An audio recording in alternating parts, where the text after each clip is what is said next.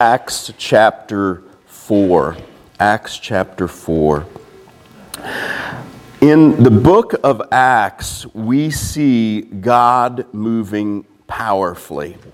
And one of the things I want to say right off the bat is that whenever we see the Holy Spirit moving, whether it's in Scripture or in somewhere else, what we automatically want to do is channel that.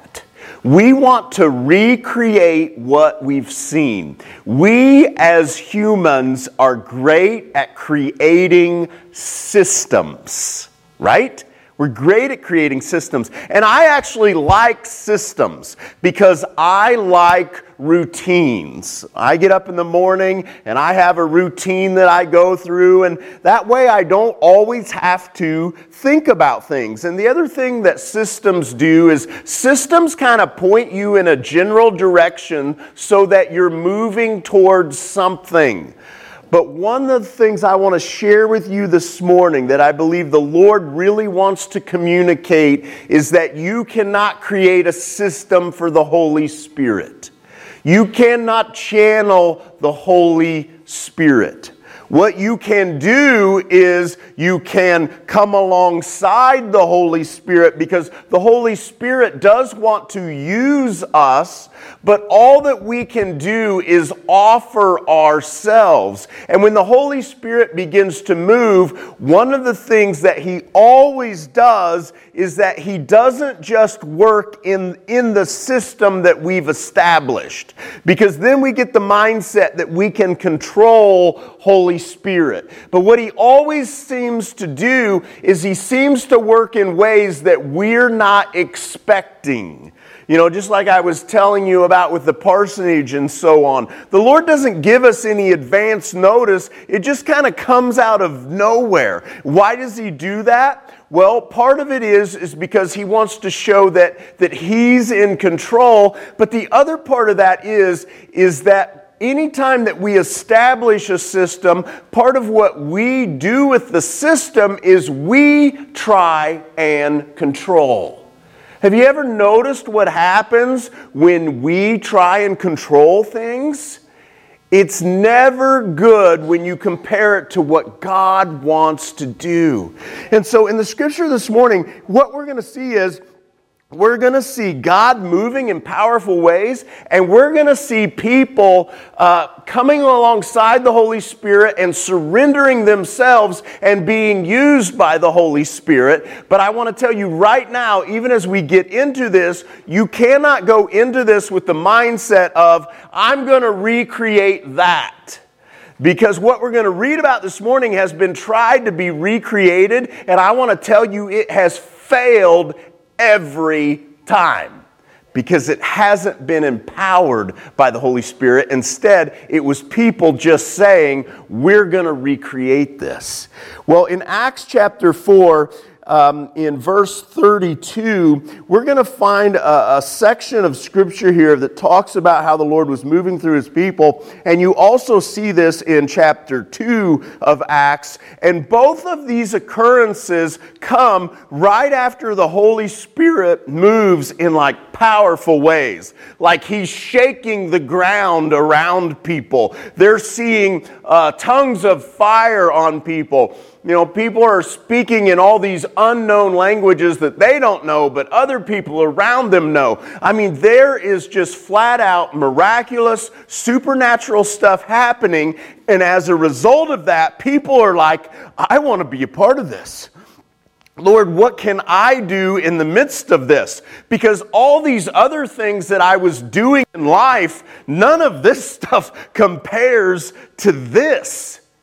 You know, one of the things that I uh, was thinking about with in how God moved among our youth in the D Now, um, weeks before that, uh, we uh, our, our, basketball team was kind of doing pretty good, and it looked like they were really going to go somewhere. And then all of a sudden, it was like it just it didn't, and it was like, who is that about? You know, God, what, what, why?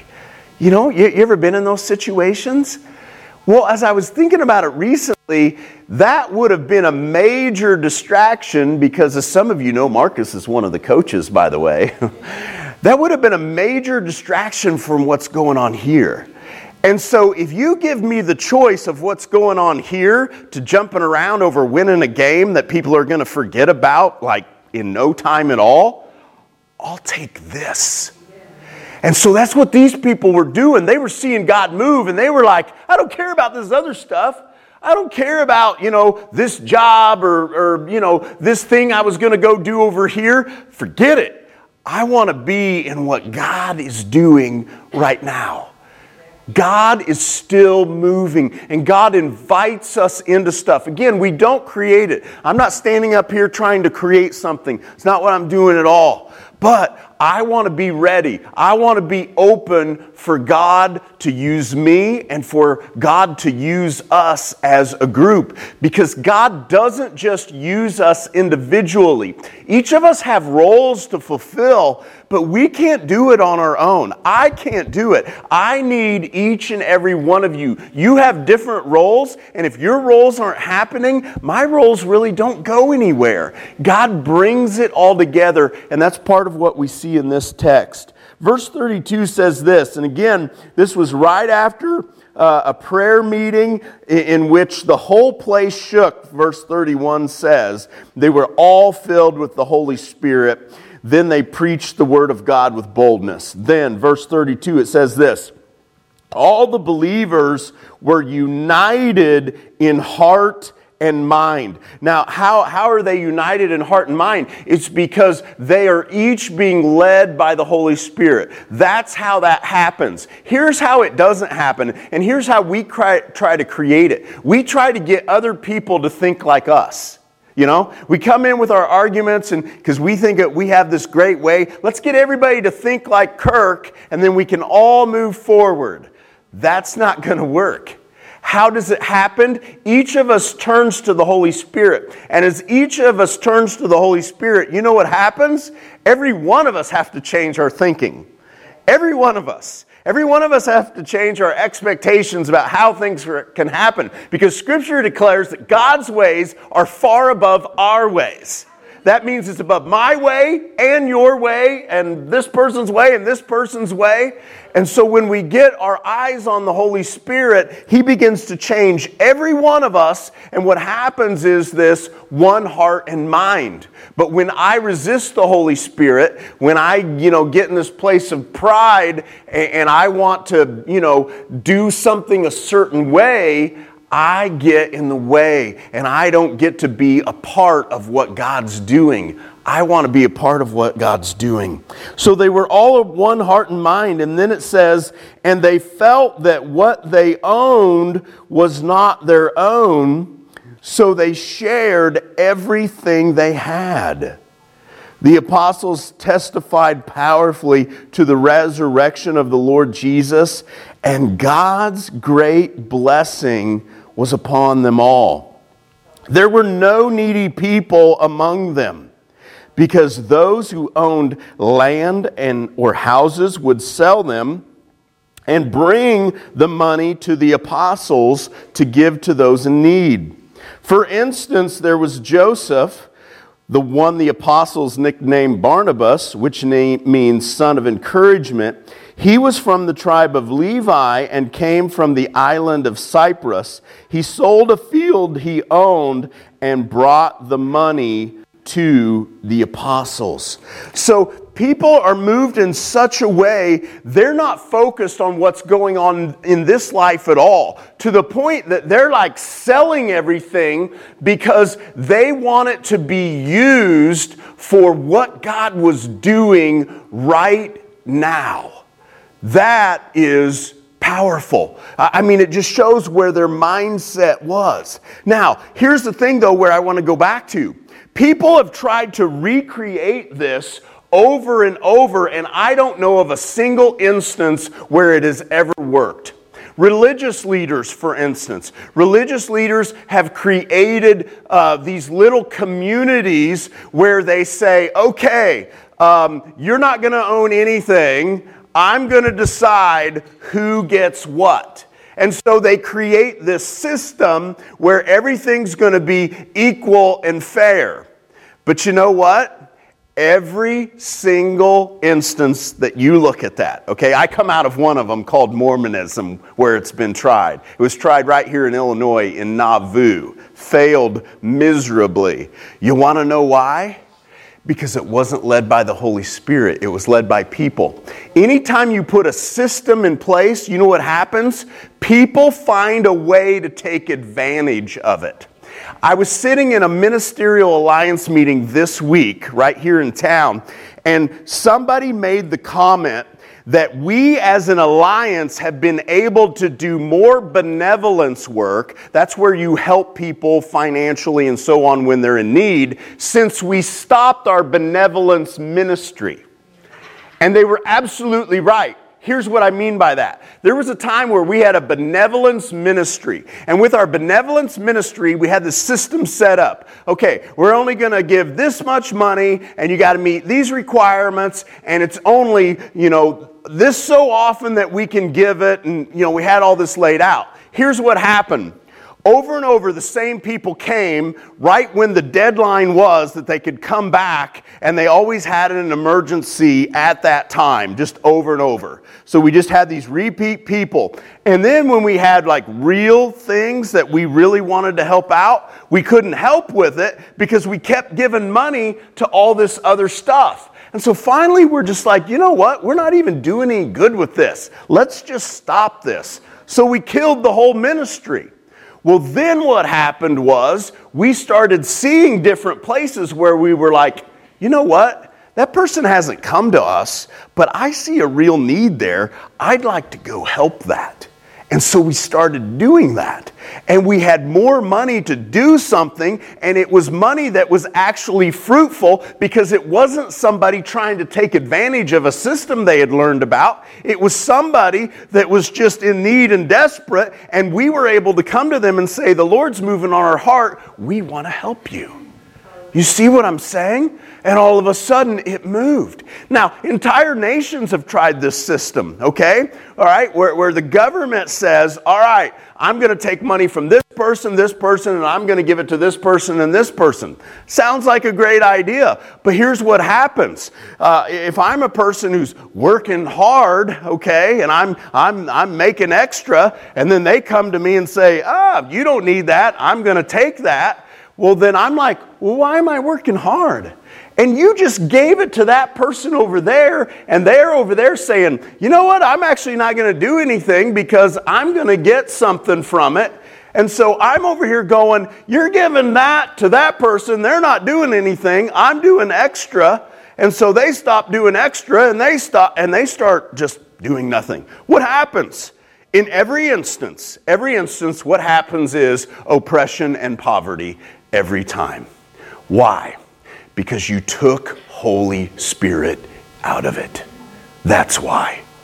So, what are we going to do from this? Are we going to make a system? Did, did I preach this message because I'm going to invite you to give all your money to me and I will distribute it as. No, don't, no, don't even. Absolutely not. But here, here's what I'm saying God is moving among us, and God wants to do something. And He um, wants us um, to trade up the things that He has given us.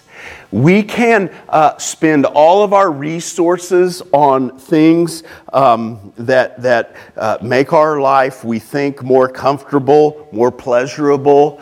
Um, I got to tell you, those things don't bring um, the joy that you're looking for. It's nice to have some comfortable things, and God has no problem with that. God wants you to enjoy some pleasurable things. But I want to tell you this there are things that are way more important that will bless you, that God wants you to be a part of. You know, one of the things that was mentioned, Eli, okay? Eli came out of this youth group and he's over in Louisville, Kentucky right now. He's at a discipleship school and he's getting ready to go on a mission trip. I can say where, right? He's getting ready to go on a mission trip to Egypt, okay? And he's going with a team, and, and that's going to cost some money. And um, uh, college kids don't make a lot of money, in case you don't know. And so, one of the ways that we can help with that is we can say, here you go, Eli. Go over there because what's going to happen is um, he's going he's to share Jesus with people, but also here's what's going to happen: God's going to do things in His heart. And what happens is, is when we say yes to God and then God provides somehow, what happens is our heart gets encouraged. We trust God more and we begin to say, okay, God, uh, I can trust you. And when you say to do something, I'm going to do it. But how does that happen? It happens through God many times moving through other people. I mean, I know I've shared this story, but I, I, I, again, it's, it's so relevant to now. Before I came in here, I was the first person, my family and I were the first person to move into that parsonage. Before we came here, I was trying to establish a system where Kirk and his family would be wealthy. And it was failing miserably. I, I, mean, I had all the things going for me. I had bought into a franchise, I had put the franchise in the richest part of St. Louis. I mean, it should have taken off, and I should have been doing amazing. But even though all the demographics and all the statistics were there, and there's no reason it shouldn't have soared. And by the way, I wasn't sitting on the couch eating bonbons. I was working early in the morning and late at night. I was putting everything into it, and yet it was failing. Why? because God wasn't directing me that way. It's not because what I was doing was wrong or bad, not at all. God wasn't directing me, Kirk, in that way. And so he was putting up walls. Well, then what happened was I got to a place of desperation and I finally said yes to God. I said yes that I would pastor. I said yes that I would preach. And then God opened a door for me to come here. And at that time, as I've told you before, we were looking at forced bankruptcy because we weren't going to be able to make the minimum payments. God took care of that and He put us into a brand new house because it had just been finished. How did that happen? It had nothing to do with me, it had to do with God, but you know what? It had to do with God working through other people. You see what I'm saying? God is working through other people that I didn't even know, and here's what that did in my faith it showed me when I say yes to God, He'll provide. When I try to make my own system that makes perfect sense on paper and that everybody's saying this is an absolute, it will work, it will fail if I go against God. It doesn't matter how good it looks. Well, we have the same opportunity to give to others, but that happens when we say yes to God. It's not a system that we create. It's just being open to the Lord and allowing Him to use us. So, for instance, um, Nikki has shared there's a mission trip this summer um, that you can do. Maybe God's calling you to do that, but you're kind of like, I have no idea how I would pay for that. That's okay. I don't know either, but if God is telling you to do it, do it, okay? Because God's probably got some other way in mind to take care of the financial part, and that's He wants to move in somebody else, and that's going to bless them to be a part of it. But it takes several different people saying yes. And so, what was happening in Acts here is that you had people that were giving themselves over fully to the preaching and the teaching of the word. And they could have said, But God, how are you going to provide for me financially? Because that's what I was saying when I came here. Because I, I didn't want any part of ministry, because I thought ministry, you know, you just you live in poverty and all that stuff. And I just don't want to do that. But what God showed me is He is able to provide. God has provided for me in amazing ways. And so now, what I want to do from that is, I, when I'm able to provide for others, I want to do it because I want to show them what God showed me is that when you trust Him and when you say yes, He will provide. We don't want to make decisions just based on, you know, what we think will, will, will be best for us financially and so on. We want to make decisions based upon where God is directing us. You know, do I have it all figured out? How things are going to work um, in bringing a children's pastor on? Absolutely not. All I know is this I believe wholeheartedly that God has shown that's what He's saying, and my experience with God. And when I look at the Word, when I follow God, He provides. And many times on purpose, He doesn't show me how it's all going to play out so that I don't get in and try to control it. And I'm constantly looking to Him for direction, and I can't take any glory for it. I can't say, well, that happened because I had this great idea and I put this great system together and I got these knuckleheads to buy into it. I can't do any of that. All I can do is say, I don't know. I mean, God just did it. There was nothing out of the unusual. Um, God just did it. And that's one of the things that we're seeing pockets of revival happening in our nation right now. And when you look at it and you're like, why? There's no human reason for it. God's just moving in different places. Why is He doing it that way? So that He gets the glory so that he shows us it's not it, it, we need to show up. We need to be available. Absolutely. God's going to use people. But it's not us coming up with the ideas because what happens there is we, we, we, we like to take the glory for it because we feel like it gives us value. Your value is in the love that jesus has for you. There's nothing that you have to do to earn it. There's nothing that you can do that will make god love you more God loves you fully right now. Fully. There, there's nothing that you need to do for it. And you know what? You may be worried about what the other people around you think about you. You know what? They don't matter. They're created fallen beings just like you.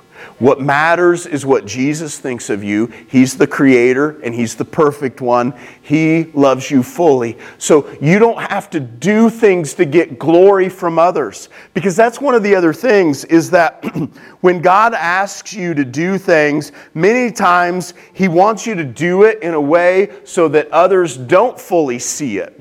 We want to give glory to God when He moves, but we don't want to be saying, Look what God did in me. We want to give Him the glory. And so He wants to move in ways so that He's the one getting the glory and not us. Because when we start doing that, it destroys us. I mean, when you look at people who start getting massive amounts of attention, most of it can't, can't handle it. You know, for instance, when you think of, you know, child stars, I mean, how many of them haven't just made a wreck of their life? Because we're not made for that. God is the only one who is made for glory, but we are made to, re- to reflect that glory. Do you want to be a part of that? I know I do. God is moving, He has a part for each of us but each of us have to play the part that He calls us to. So, what am I asking?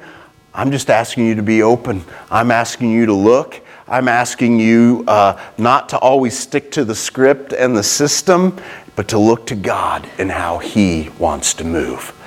God, thank you